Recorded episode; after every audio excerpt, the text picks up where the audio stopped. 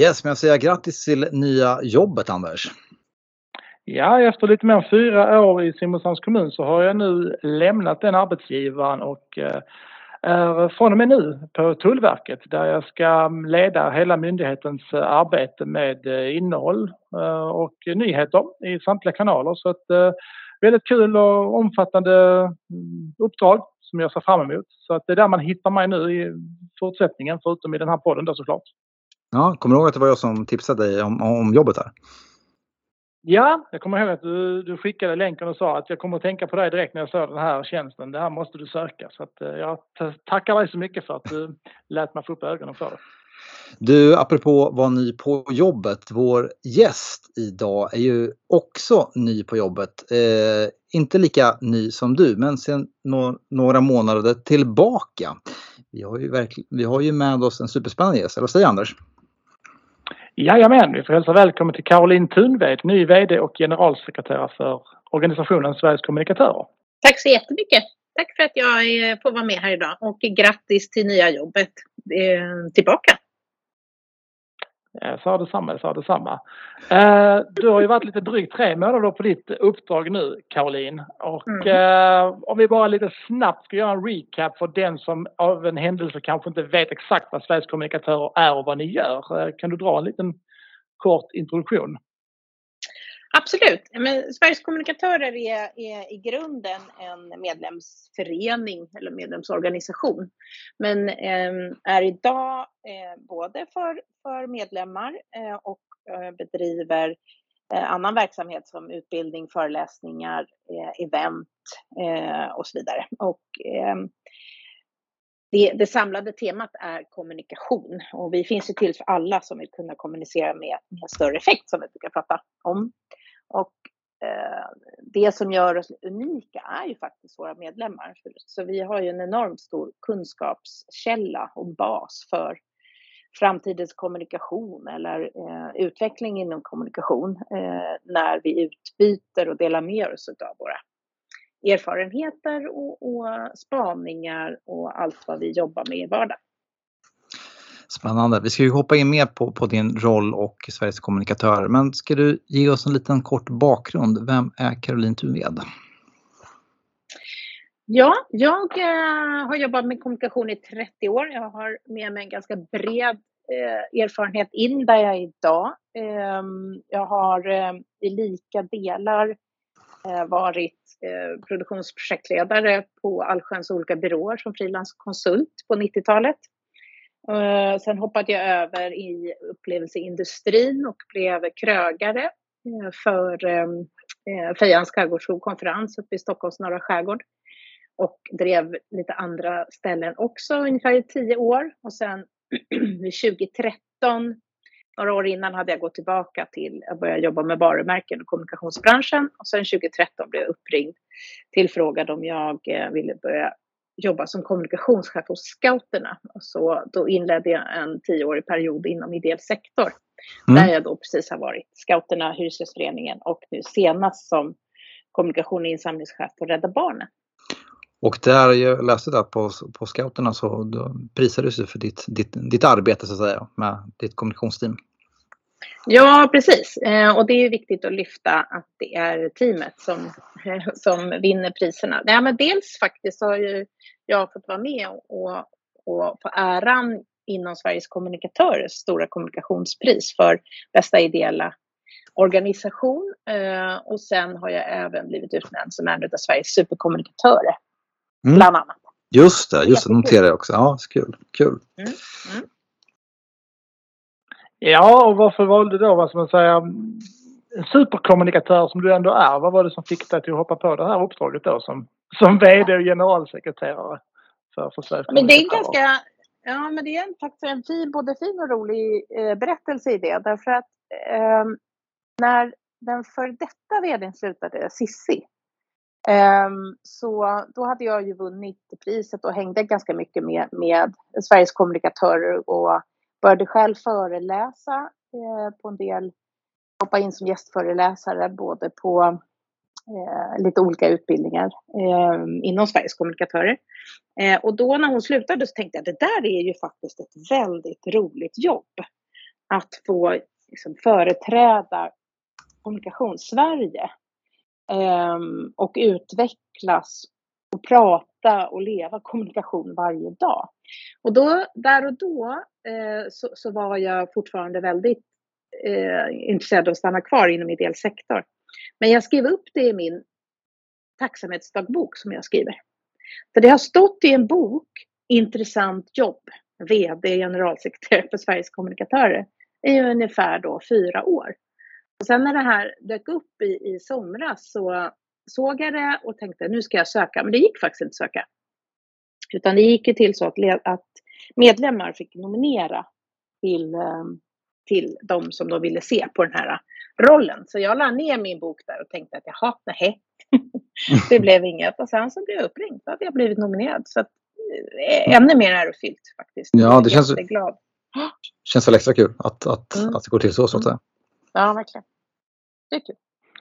Ja, men härligt. Vilken fin, fin historia. Och kul att liksom det, den anteckningen som du gjorde för, för fyra år sedan, att nu, nu sitter du där idag. Så att det, eh, det är härligt hur, det, hur livet kan te sig ibland. Men eh, om du då liksom här från din, från din horisont här nu och som, som en, en, en representant nu för Kommunikationssverige så, så vore det väldigt intressant att höra liksom hur, hur tycker du liksom att den svenska kommunikationsbranschen mår just nu här i juni 2022? Om du får liksom sätta fingret på det och ta pulsen lite grann.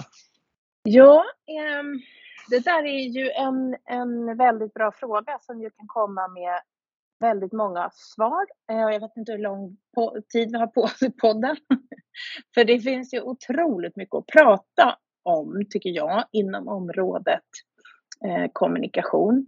Men om vi börjar i den ena änden eh, och just pratar om hur vi mår eh, så släppte ju Skandia en rapport här i höstas eh, som jag tror faktiskt att ni har nämnt tidigare i tidigare poddar. Mm.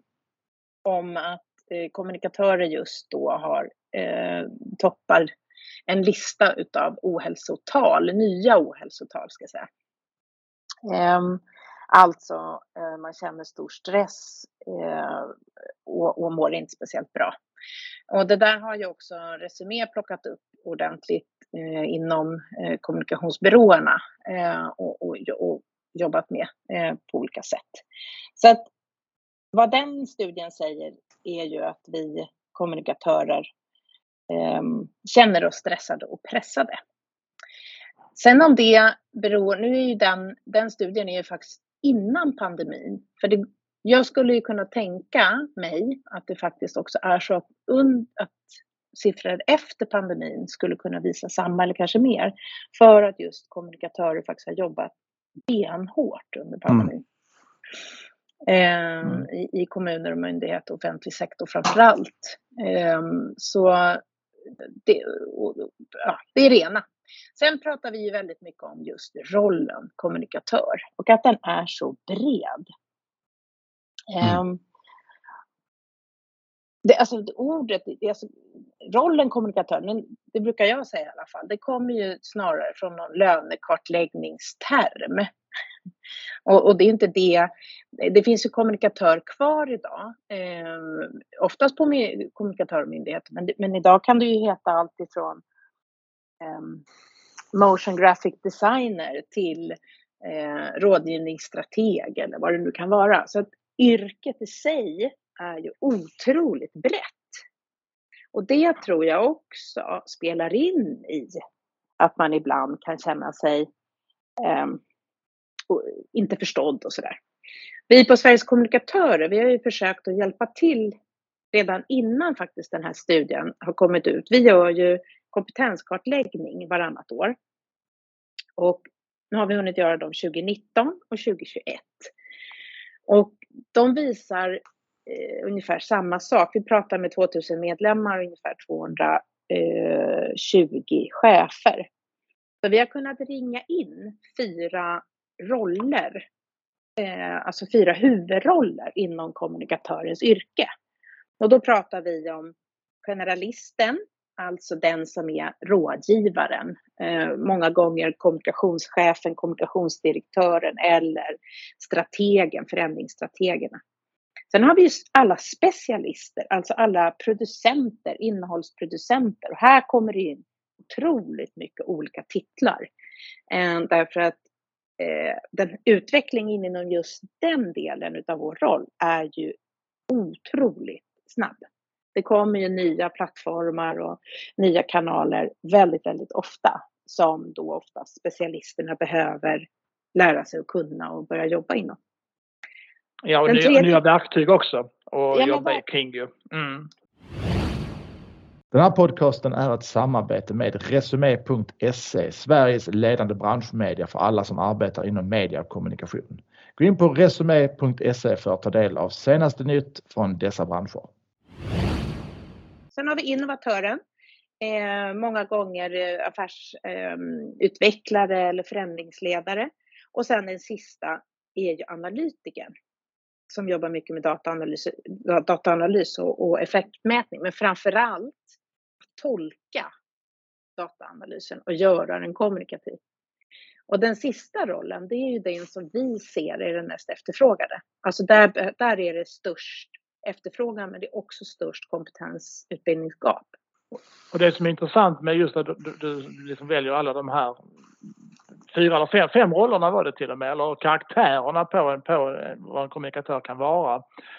Och, och så kommer vi in på den här diskussionen då om de här jobbannonserna där man oftast söker alla de här egenskaperna hos en enda person. Och jag vet att både du och jag Caroline tror till och med för att äh, Magasin K hade ju också en artikel här om kommunikatörs mm. ohälsa. Både du och jag blev intervjuade i den uh, kring just vad, vad, vi tror att det här beror på. Och det var ju en av deras takes på det här. Det var ju de här liksom kravställningen på kommunikatörerna att den är liksom ja, den är alldeles orimlig i många mm. fall.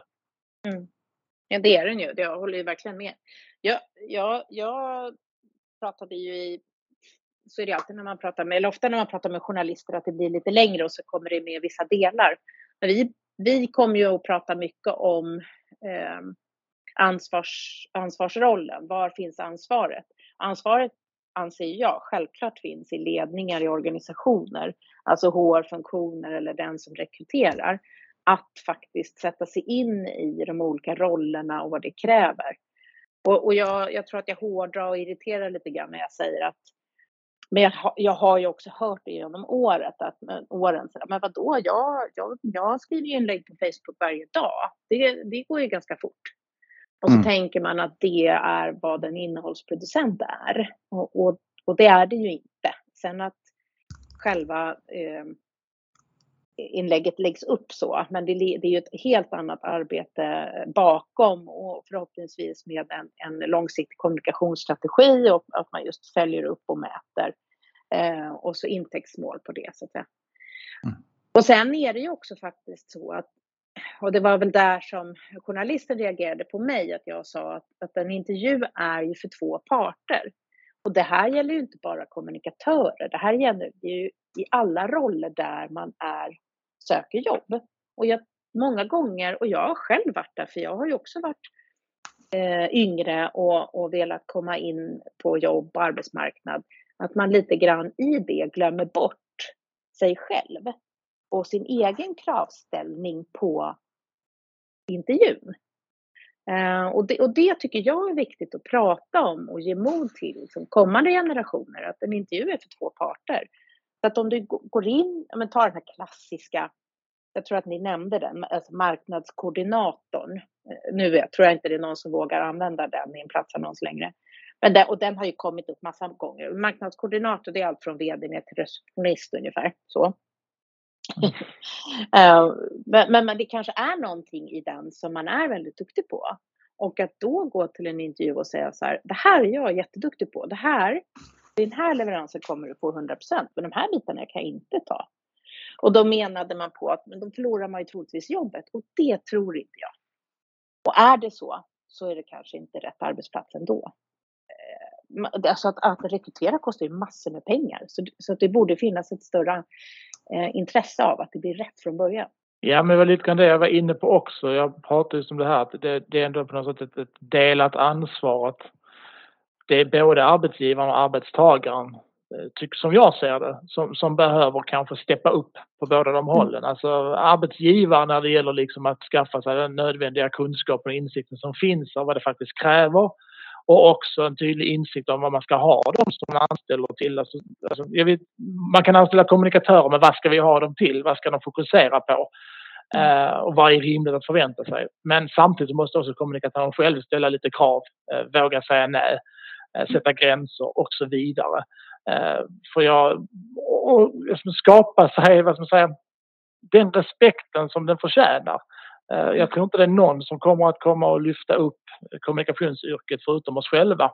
Det kan liksom inte sitta och vänta på att det är någon, någon vd eller någon annan med, med icke kommunikationsbakgrund som ska liksom komma på att ja, men kommunikatörerna men det, är, det är liksom ett fantastiskt yrke. Det är oumbärliga. De, de, de liksom ska upp i hierarkin och in i ledningsgrupper. Det, jag tror inte att det är, någon, det är någon som kommer att komma och servera oss den utan den, den måste vi skaffa själva. Vi som jobbar mm. med det mm. varje dag och förtjäna mm. den respekten också genom att visa på den, den kunskapen och, och faktiskt visa så konkret vad det är det vi kan bidra med. Mm. Och hur gör vi skillnad? Nej, men jag, håller, jag håller helt med i det och vill också lägga till där att, att jag tänker att det är lika viktigt att vi som har jobbat med kommunikation framgångsrikt i många år, att vi berättar berättelserna om vad kommunikationen gör och vilket mm. otroligt viktigt verktyg det är för alla organisationer. Idag eh, apropå din tidigare fråga hur, hur jag ser kommunikationslandskapet så, så är det ju idag inte bara roller i de rena kommunikatörerna. Alltså det kommunikativa ledarskapet, det ligger ju att, kunna behärska och bemästra och liksom kunna kommunicera. Det är viktigt för alla ledare, för alla chefer eh, inom alla organisationer. Så det, det, det, det är också viktigt att, att om, vi, om det ifrågasätts, vilket det fortfarande gör, vi ser ju det eh, i en del kommuner, att man tycker att man är för mycket kommunikatörer eller Eh, på andra ställen inom näringslivet också. Så, så måste man ju kunna, precis som du säger, stå upp för rollen och säga eh, vilket arbete man gör. Mm. Var, varför tror du det, liksom, samhällsdebatten ser ut så här? För det, det är lustigt att du säger det. För, för just idag på väg hem från jobbet så lyssnar jag liksom på en helt ja, random podd, lite så här samhällspodd, nyhetspodd och så. Och, och de raljerade faktiskt just över kommunikatörer där. De kom väl in på det som ett sidospår och började liksom raljera om hur många hundratals kommunikatörer det finns i Göteborg och i Malmö stad och så vidare. Och, och man då liksom, ja, det tänker vi att kunna anställt eh, sjuksköterskor istället för de här, eh, alla de här kommunikatörerna och vad gör de egentligen och så. Eh, så det är ju väldigt vanligt, men vad, vad, vad är din bild av, varför tror du liksom att, att samhällsdebatten fortfarande hamnar mycket just i där hur många kommunikatörerna är, framförallt hos de som då inte är i branschen? Jag tänker nog att det är, är många olika vinklar. Eh, dels så är det ett relativt nytt yrke, i alla fall i termen kommunikatör. Förr hette vi kanske mer informatör eller vad vi nu kan ha hetat genom tiderna. Eh, men kommunicerat, det har ju människan gjort sedan urminnes tider. Alltså samtal kring lägerelden, eh, det är väl den mest kända symbolen för bra kommunikation. Eh, där man just utbyter erfarenheter och kommer sams. Eh, så jag, jag, jag, tror just det här som vi pratade om tidigare, att, att just rollen kommunikatör är så pass bred och att det gör det lite otjänst. Sen, sen är det väl också så, och det, det, det, det får ju vi också prata om, att vi jobbar ju inte med hjärtkirurgi lika ofta som vården gör. Men eh, vi gör det ju. Det är jättemånga kommunikationsansvariga som idag då, eh, och det är ju en ny värld vi har, jobbar med eh, otillbörlig informationspåverkan, alltså påverkanskampanjer, eh, cyberattacker, ehm, där ju helt andra saker står på spel som eh, vår demokrati, yttrandefriheten. Man vet inte vem som ljuger eller eh, vem ska man tro på i det flöde av kommunikation som finns i alla de kanaler vi faktiskt läser idag. Men, mm. men jag, jag, tänker och tror, jag tänker att det är så att vi kanske inte har kommit så långt i utvecklingen. En jurist, ja men den är ju superviktig. En ekonom håller ju på med det finansiella. Och så tänker man inte att kommunikatören behövs på samma sätt. Eh, och det vet ju vi som jobbar med kommunikation på den nivån att det gör vi visst. Mm. Ja, spännande resonemang. Eh, du har varit inne på det här, men är det några fler hjärtefrågor du har inom, inom kommunikationsbranschen eh, just nu så att säga, som du brinner för? Ja, jag tycker också att det är eh, väldigt intressant att, eh, ehm, att titta på eh, kommunikation på ledande, eh, ledande befattningar. Alltså hur ser det ut idag Eh, i ledningsgrupper? Och, och, där tror jag ändå vi har kommit rätt långt med att det är många som har en kommunikationschef idag i ledningsgruppen. Kanske till och med utmanas lite grann just här nu med, mot en eh, HR-funktion eller HR-chef. Men hur mycket kommunikation, kommunikationskunskap finns i Sveriges styrelse? Det tycker jag är spännande. Eh, och i, till det då eh, prata om kommunikationens kraft och kommunikationens vikt i organisationen. Nu går ju vi in i en, eh, troligtvis en lågkonjunktur eh, och ett ännu mer osäkert läge och, och, klassiskt bakåt har det ju varit så att då stramar man åt och lite slarvigt säger jag, sagt utav mig då så säger jag att då kanske man börjar med att dra åt eh, eh event och eh, fester och sen så går man på utbildning och sen så plockar man bort marknad och kommunikation. och klassiskt och historiskt och så tittar man på var, var, varför helt plötsligt så börjar intäkterna dala och så förstår man inte riktigt varför.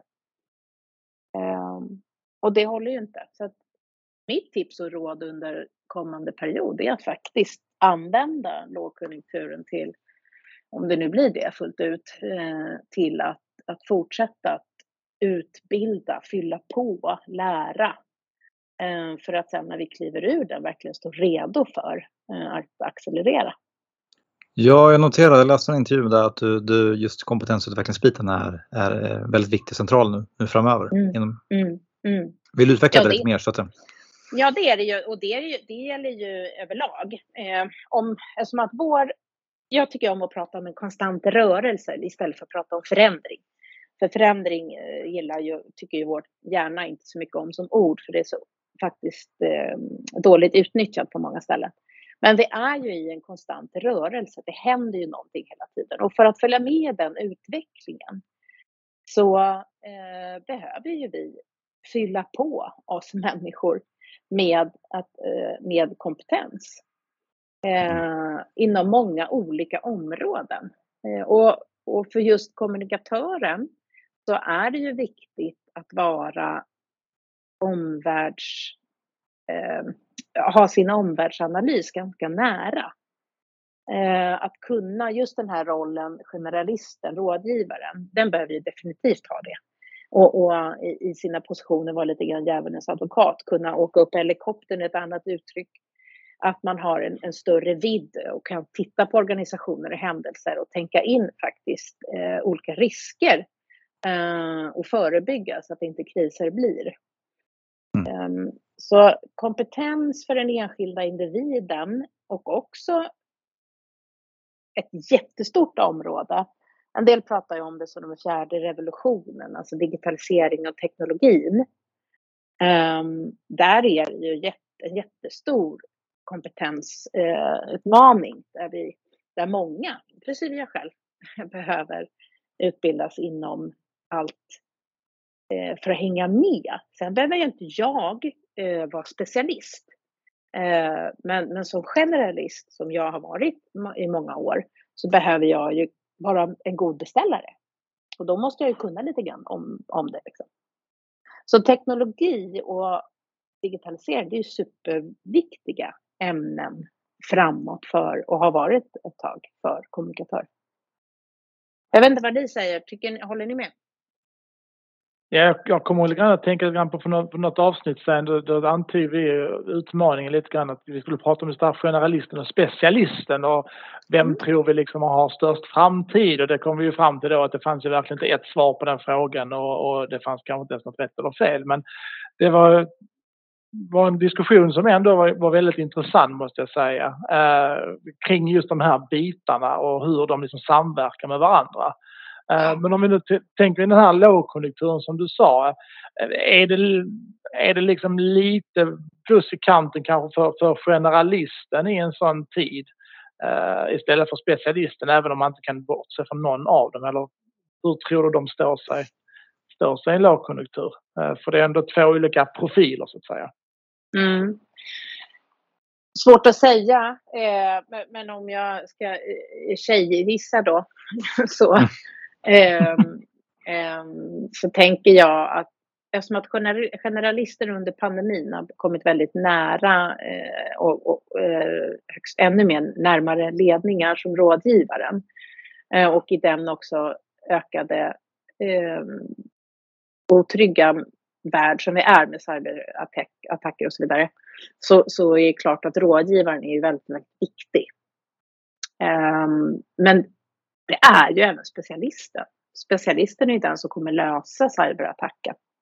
Så ja, jättesvårt alltså att, att säga.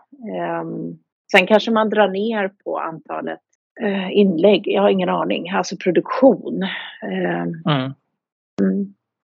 Ja, det kan mycket väl vara så att man, man gör det.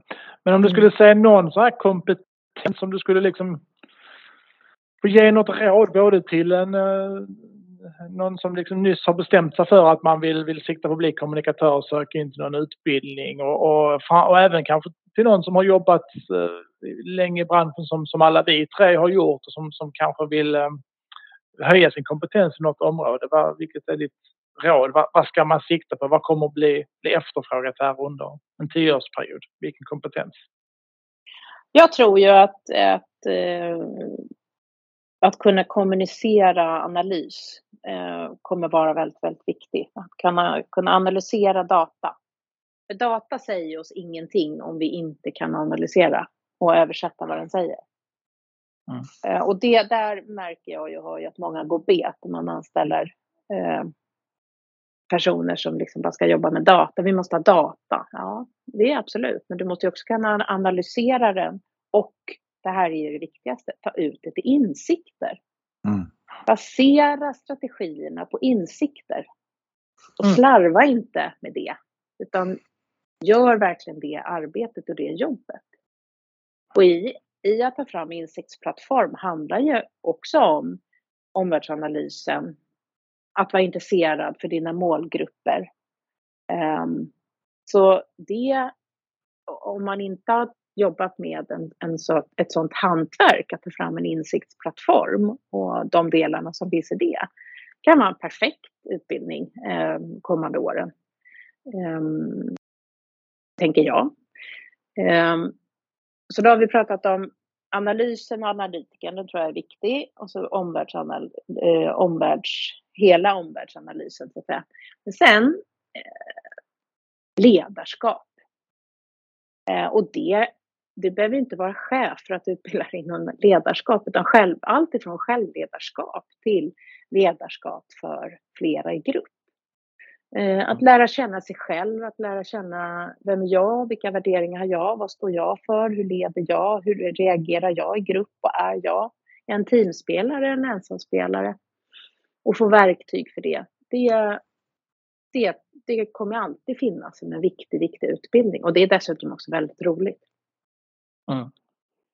Ja, jag tror faktiskt du har väldigt mycket rätt i det och det är sånt jag också brukar tjata om när jag är ute och föreläser när man kanske får de frågorna om liksom viktiga parametrar till att lyckas med sin kommunikation så, så, så, landar man oftast i det här, liksom det här faktadrivna, datadrivna, insiktsdrivna.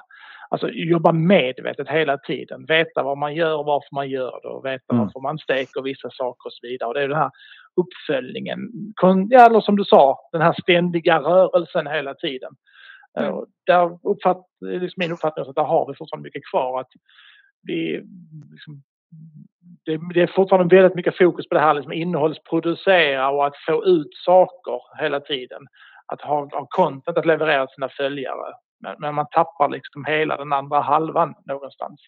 Att mm. kunna följa upp och bli mer i kommunikation. För att mm. tittar man på många, liksom, hur de presterar och det innehållet som kommer ut och ja, men bara ta ett exempel kring sociala medier kanske, där, där många kanske har stora problem med att, att skapa det engagemanget som de borde kanske göra för att eh, motivera att ha en kanal i sociala medier. Så, så, fortsätter man i samma spår år efter år trots att man ser att det här, det här funkar inte, det här flyger inte. Och då, då är det ju lätt att dra slutsatsen att det här jobbar inte alls insiktsdrivet, bara ut och sen är ni färdiga med det. Uh, mm. Så mm. gör ni på nästa grej. Mm. Så att, uh, jag tror den är väldigt, väldigt viktig faktiskt. Men uh, då är det lite de här, så här frågorna du kommer driva också gissar jag i, i din roll som, som, som vd och generalsekreterare.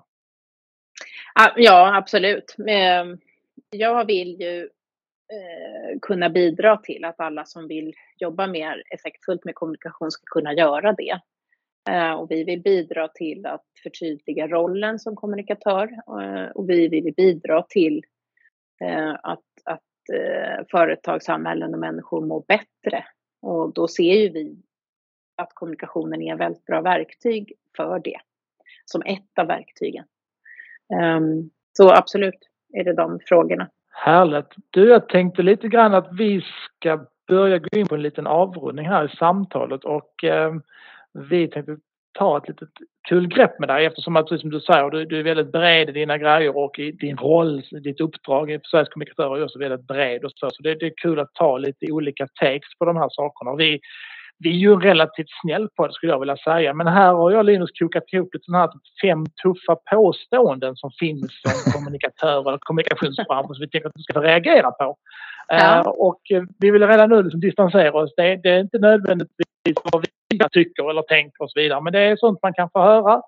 Uh, och, och, i vissa fall så, så kanske vi också någonstans tycker att ja, men den här påståendet är liksom intressant. Uh, men de är så lite halvtuffa, lite halvkluriga. Så får du liksom säga om du håller med eller inte och givetvis så ska du få nyansera det också så att det inte bara liksom blir uh, sådär.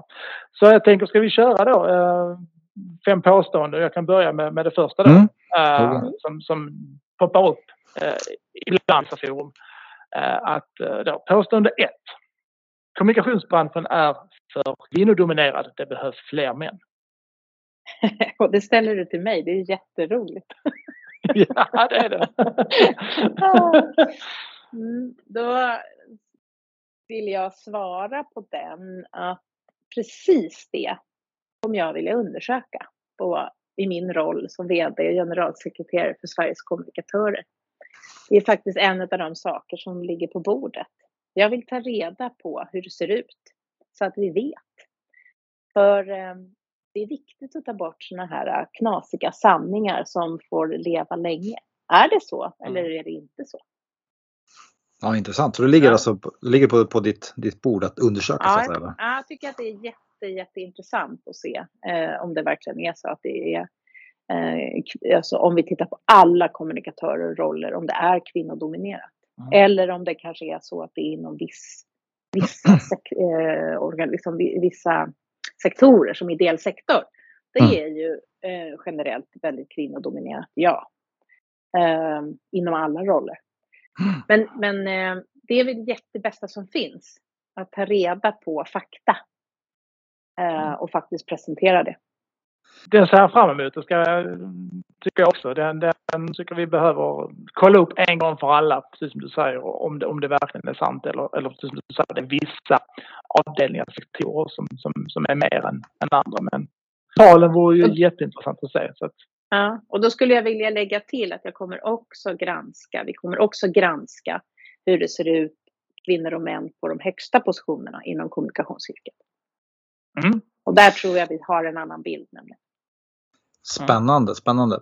Du hoppar vidare till det andra påståendet här och det här är egentligen en debatt som har eh, rasat, nej men som har, eh, som har varit under ett gäng år nu eh, på olika sätt. När lokalmedia ofta har granskat olika kommunikationsorganisationer, ofta inom offentlig sektor. Och då menar jag på det att det, det, det finns för många kommunikatörer.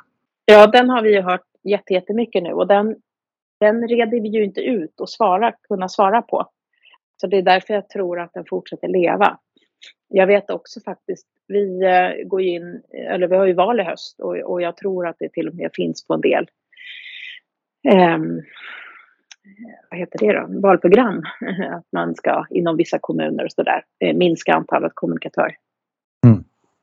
Eh, vi går väl, mitt svar på det här är att vi behöver gå tillbaka till och, och eh, förklara varför kommunikation behövs inom organisationer. Eh, och varför, vad roller, eh, vad en kommunikatör faktiskt eh, gör inom en organisation så att det blir mera känt. Mm.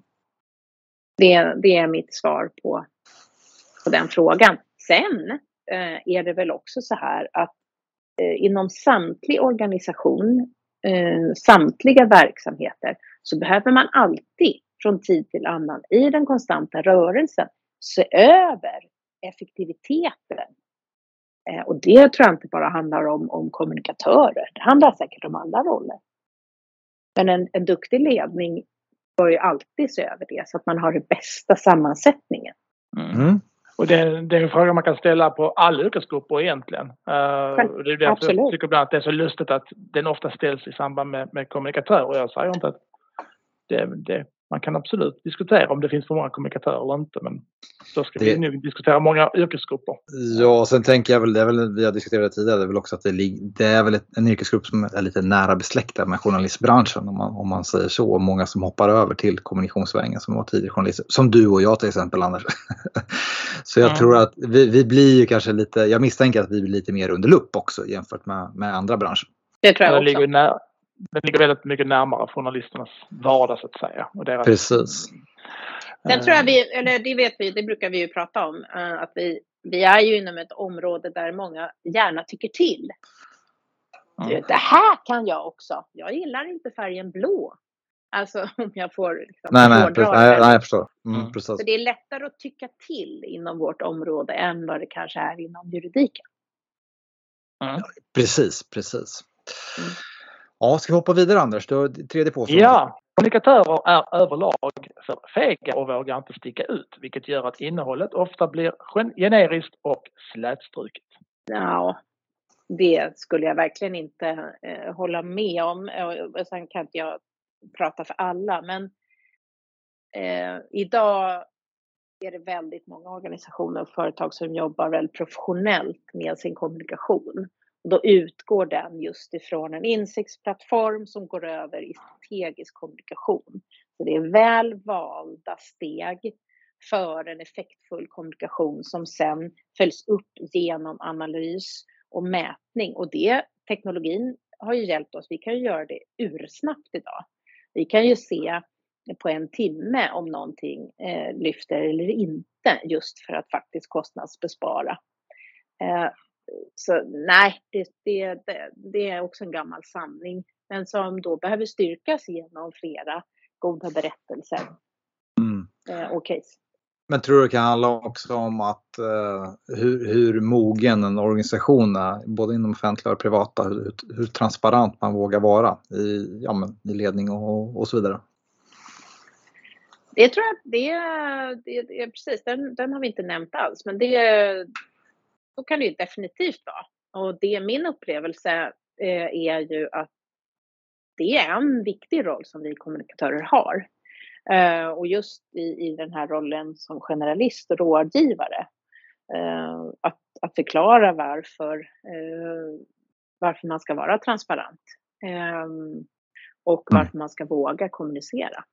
Mm. För, det, för det har ju med risk och krisarbetet att göra. Och har du ett, ett väl genomarbetat riskarbete eh, kopplat med, med strategisk kommunikation och, och budskap kring alla risker, då står du ju ganska väl förberedd om ifall att det blir en kris eh, och går ofta ganska bra ur den krisen också.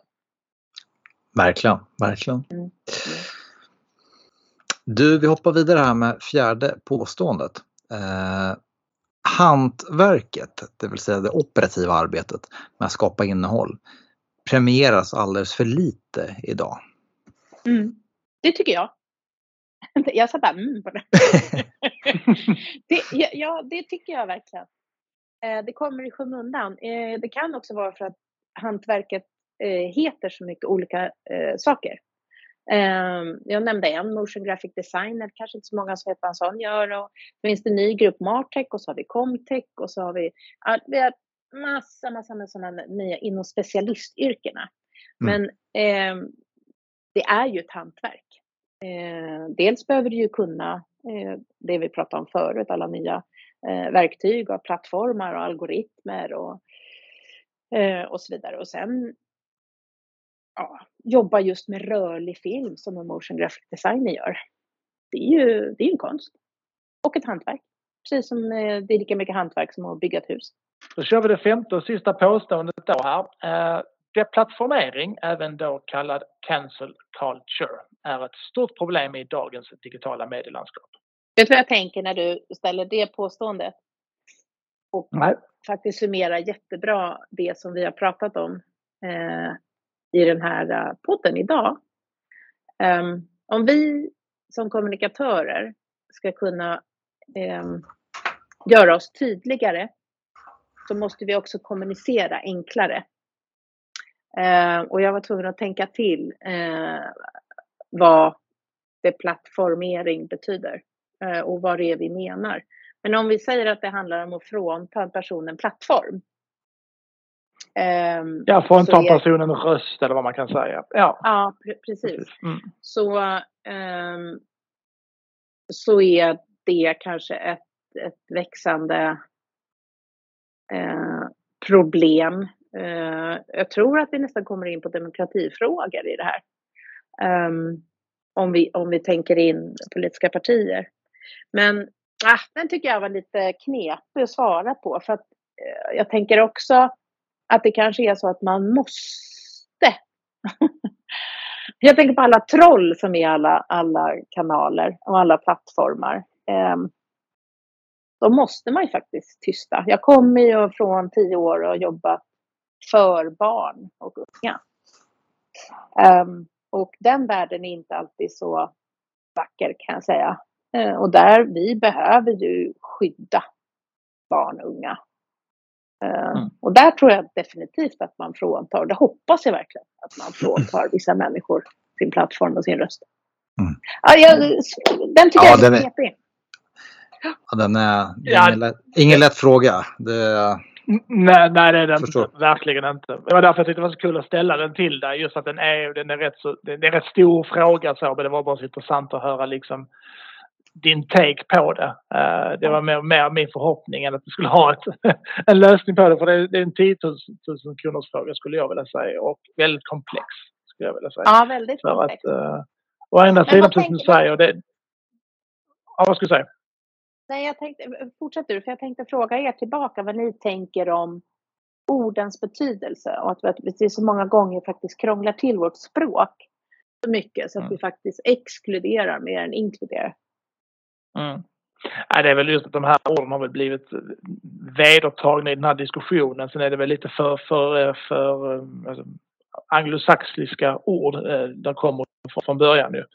Eh, till exempel. Eh, men eh, Nej men jag skulle vara inne på tidigare när jag pratade om, nej men som jag sa att det är en väldigt komplex fråga för precis som du säger så å andra sidan så är det ju vilar ju vår demokrati på det här med yttrandefrihet och, och yttrandefrihet har ju, har ju varit het debatt nu här under åren framförallt inte minst kring alla det här liksom, grejerna som har varit kring han Paludan och så vidare. Och, mm. och eh, där är det ju också som så att ja, men yttrandefrihet, ja det, det är väl någonstans är det ju rätten att, att, att, att ha och uttrycka märkliga och ibland kanske vidriga åsikter. Men, men sen återigen, har man en rättighet att göra det på vilka plattformar som helst? Där landar jag i, precis som du Karolina, att nej, det har man ju faktiskt inte. Uh, nej. Du får ha dina åsikter hur vidare de än må vara. Men du behöver inte uttrycka det. Du har ingen rätt att uttrycka det på vår Facebook-kanal eller i något kommentarsfält på vår hemsida eller, eller vad det nu kan vara. Det, det, mm. det skulle jag vilja säga kanske är ett, ett, mitt enkla svar på en, en komplex fråga. Mm. Mm. Sen, eh, jag tänker på Anders som tidigare journalist, då, vi, vi är relativt förskonade i kommunikationsbranschen då från, från troll jämfört med hur det var i, i journalistbranschen och i de, i, de, Ja. eh, i de flödena så att säga. Ja, Där- Ja, herregud. Där fick man grå hår när man var 25 liksom. Ja. Jag blev rätt hårdhudad också. Ja, det blev man ju. Mm. Luttrad. Mm. luttrad. Ja. Ja. Ja. Mm. Ja, men grymt, grymt Caroline att, eh, att eh, du har velat vara med idag. Jag tycker det var superintressanta resonemang från din, din sida att lyssna på helt enkelt. Så det verkar vara en klockren anställning av Sveriges kommentörer. Tack så jättemycket. Det har varit eh, bra frågor, roliga, roliga samtal. Eh, och det är det som jag verkligen brinner för, kommunikation och prata om kommunikation. Eh, Mm. Det är ju väldigt intressant och kul och utvecklande. Ja, visst är det Verkligen. det. Och vi eh, hoppas såklart att du kan göra en, komma tillbaka till podden här längre framöver ju, eh, i takt med att du blir ännu mer varm i kläderna här i ditt, i ditt nya, viktiga, spännande uppdrag. Så att eh, det, det siktar vi på tycker jag. Ja, men framförallt kring, Ja. det här, kring de här som du nämnde, det här med undersökningen med, med män versus kvinnor i kommunikationsbranschen. Kör lite Ja, uppföljning just på det. Ja, just det. Spännande. Ja, Den Ja. skulle vi, ja, den vill vi verkligen ha. Svart på vitt. Svart på vitt. Jajamän, så här är det. Mm. Mm. Det är bra. Lysande. Stort tack Caroline för din medverkan idag. här. Och eh, Linus, vi är tillbaka en onsdag om två veckor och du som lyssnar, tills dess får du gärna följa oss på sociala medier om du inte redan gör det. Vi finns på Facebook, kommunikation med Svensson och Mattisson. Eh, skriv till oss där om du vill eller mejla oss, svenssonmattisson.hotmail.com. Med det så är vi på återseende. Ha det gott! Tack för idag. Tack. Hej då.